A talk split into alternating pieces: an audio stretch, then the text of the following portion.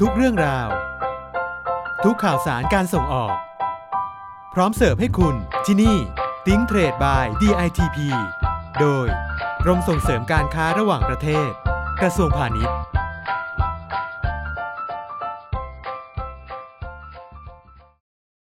ตอน โอกาสผู้ประกอบการไทยในตลาดจีนและอินเดียสองตลาดน่าสนใจแห่งเอเชีย สวัสดีครับคุณผู้ฟัง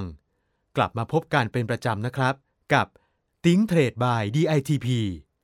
รายการพอดแคสต์ จากกรมส่งเสริมการค้าระหว่างประเทศ กระทรวงพาณิชย์ ที่จะนำทุกเรื่องราว ข่าวสาร และสาระน่ารู้เกี่ยวกับการค้าระหว่างประเทศ มานำเสนอในแบบฟังง่ายๆ เพื่อเป็นข้อมูลให้กับผู้ประกอบการ และผู้ที่สนใจได้อัปเดตกันอยู่เสมอครับ อย่างที่ได้เกริ่นไว้เมื่อตอนที่แล้ว วันนี้เราจะพาคุณผู้ฟัง ไปติดตามความเคลื่อนไหว และแนวโน้มสถานการณ์การค้าของตลาดในเอเชียกันต่อครับ แต่คราวนี้จะเป็นคู่ค้ารายใหญ่ของผู้ประกอบการไทย และเป็นตลาดที่เรียกได้ว่ามีกำลังซื้อสูง รวมถึงมีอิทธิพลต่อเวทีการค้าระดับโลก ตลาดที่ว่าก็คือ จีนและอินเดียนั่นเองครับ เอาละครับ เพื่อไม่ให้เป็นการเสียเวลา เรามาเข้าเรื่องกันเลยดีกว่าครับ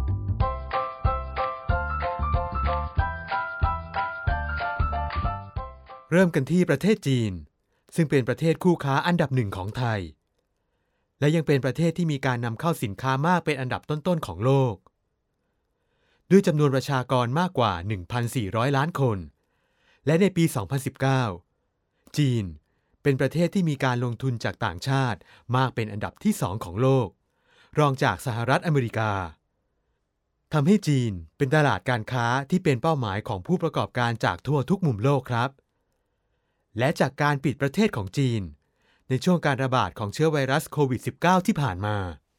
ได้ส่งผลกระทบต่อตลาดการค้าโลกเป็นวงกว้าง แม้ว่าปัจจุบัน จีนจะผ่อนคลายมาตรการควบคุมการระบาดของไวรัสโควิด -19 ลงบ้างแล้ว แต่ก็ยังมีการควบคุมการนำเข้าสินค้าจากต่างประเทศอย่างเข้มงวดอยู่ แต่เนื่องจากทางจีนเองก็ค่อนข้างให้ความเชื่อมั่นกับประเทศไทย ทำให้สินค้าของเรายังสามารถส่งเข้าไปขายในตลาดจีนได้อยู่ครับ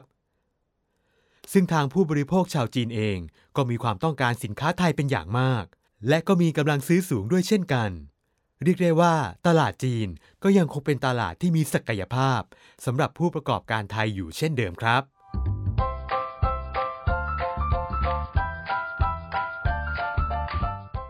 แต่ถึงแม้ว่าสินค้าไทย จะยังคงเป็นที่ต้องการในตลาดจีนก็จริง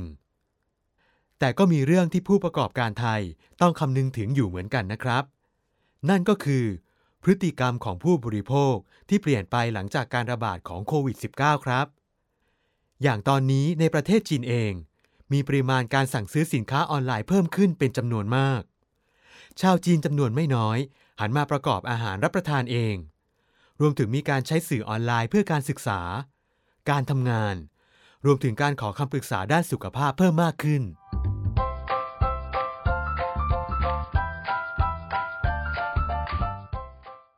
จากพฤติกรรมที่เปลี่ยนไปนี้เอง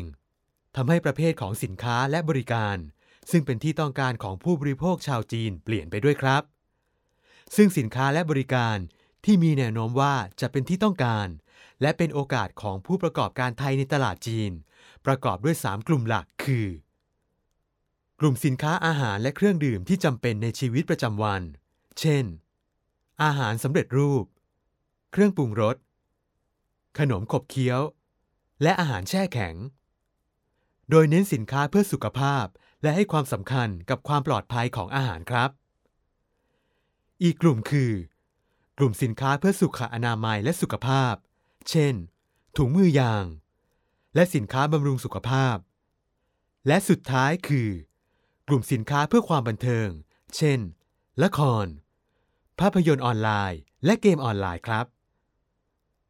สำหรับการสนับสนุนผู้ประกอบการไทยในการรุกเข้าสู่ตลาดจีนนั้น ทาง DITP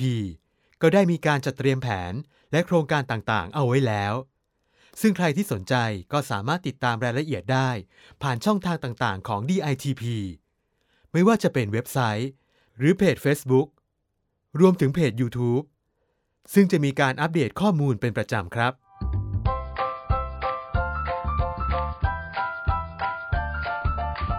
มาถึงอีกตลาดที่ต้องบอกว่าเป็นตลาดใหญ่เช่นกัน นั่นก็คือ ประเทศอินเดีย ซึ่งมีประชากรมากถึงกว่า 1,300 ล้านคน มากเป็นอันดับที่2ของโลก และเคยมีการคาดการณ์จาก World Bank ว่าจะก้าวขึ้นมาเป็นประเทศที่มีขนาดเศรษฐกิจใหญ่เป็นอันดับที่ 3 ของโลก ภายในปี 2563 สำหรับสถานการณ์การค้าระหว่างไทยกับอินเดียนั้นนะครับ ที่ผ่านมา ประเทศไทยจัดอยู่ในอันดับที่ 20 ของประเทศที่อินเดียมีการนำเข้าสินค้ามากที่สุด โดยสินค้าส่วนใหญ่ที่อินเดียต้องนำเข้าจากเราก็คือ เม็ดพลาสติก เคมีพันเครื่องปรับอากาศและอุปกรณ์ประกอบ อัญมณี และเครื่องประดับต่างๆ เครื่องจักรกล รถยนต์และส่วนประกอบ นอกจากนี้ก็ยังมีกิจการจากอินเดียที่มาลงทุนในประเทศไทยอีกหลายบริษัทครับ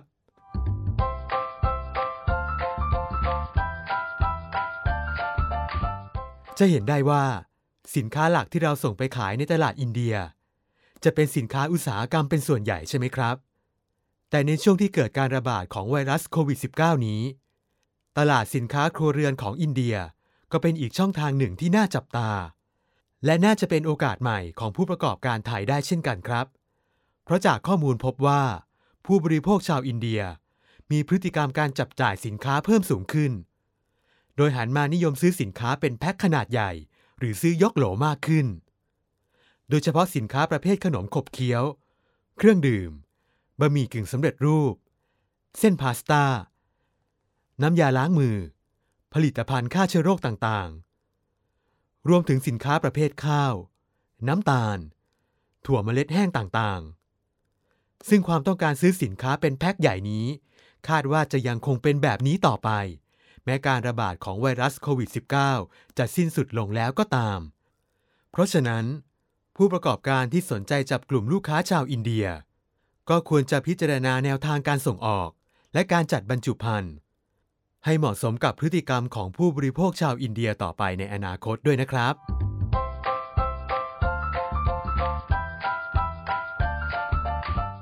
อีกปัจจัยที่น่าจะทำให้ผู้ประกอบการไทย มีโอกาสเปิดตัวในตลาดอินเดียมากยิ่งขึ้น ก็มาจาก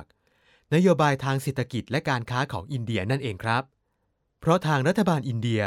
มีนโยบายที่จะส่งเสริมความสัมพันธ์กับประเทศในเอเชีย โดยเฉพาะเอเชียตะวันออกเฉียงใต้ ผลักดันความร่วมมือในภูมิภาค และสร้างความเชื่อมโยงกับประเทศเพื่อนบ้านในภูมิภาค ตามนโยบาย Look East Policy พร้อมประกาศแนวคิดเชิงลุก Act East ที่จะเพิ่มพูนความร่วมมือทางเศรษฐกิจ การค้า การลงทุน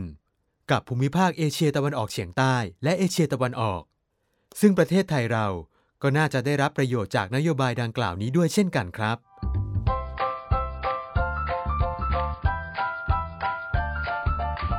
ในส่วนของการสนับสนุนผู้ประกอบการไทยในตลาดอินเดียนั้น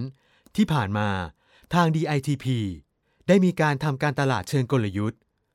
โดยมีเป้าหมายใน 8 รัฐสำคัญของอินเดีย คือ มหาราชตระกะระนาตกะ คุชราช ทมินนาดู เตลังกานา เวสเบงกอลเจ็ดสาวน้อย และนิวเดลี โดยมีการจัดกิจกรรมต่างๆ เช่น การจัดงานแสดงสินค้าภายใต้ชื่อท็อปไทยแบรนด์ และการเจรจาการค้าต่างๆ ซึ่งผู้ประกอบการที่สนใจ ก็สามารถติดตามข่าวสารจากช่องทางต่างๆ ของทาง DITP ได้ครับ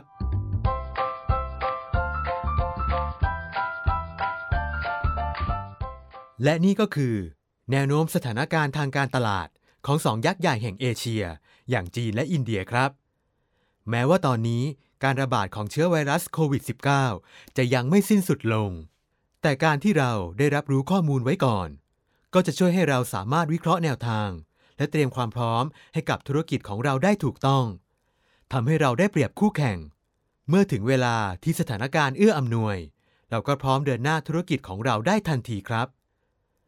ไม่ว่าจะเป็นในสถานการณ์แบบไหน ผู้ประกอบการไทยก็อุ่นใจได้ว่า มีกรมส่งเสริมการค้าระหว่างประเทศ กระทรวงพาณิชย์ หรือ DITP ที่พร้อมอยู่เคียงข้าง คอยส่งเสริมและสนับสนุนผู้ประกอบการไทย ให้สามารถแข่งขันกับผู้ค้าจากประเทศอื่น ๆ บนเวทีการค้าโลกได้อย่างทัดเทียมครับสำหรับใครที่ต้องการข้อมูลที่มากขึ้น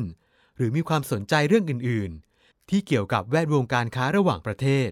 ก็สามารถเข้าไปหาข้อมูลเพิ่มเติมได้ที่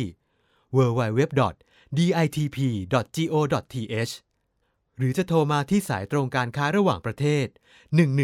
1169 ก็จะมีเจ้าหน้าที่จาก DITP ที่พร้อมให้คำปรึกษาแนะนำอยู่ครับสำหรับในตอนหน้า เราก็จะยังอยู่ในภูมิภาคเอเชียกันต่อ แต่จะขยับเข้ามาใกล้ประเทศไทยมากขึ้นอีกนิดหนึ่ง ส่วนจะเป็นที่ไหนนั้น ต้องมาคอยติดตามรับฟังกันนะครับ แล้วกลับมาพบกันใหม่กับ t ิ้งเทรดบาย DITP ครั้งต่อไป แล้วเราจะมาเจาะตลาดการค้าระหว่างประเทศไปด้วยกัน ส่วนวันนี้ต้องขอลาไปก่อนแล้วครับ สวัสดีครับ t ิ้งเทรดบาย DITP โดย กรมส่งเสริมการค้าระหว่างประเทศ กระทรวงพาณิชย์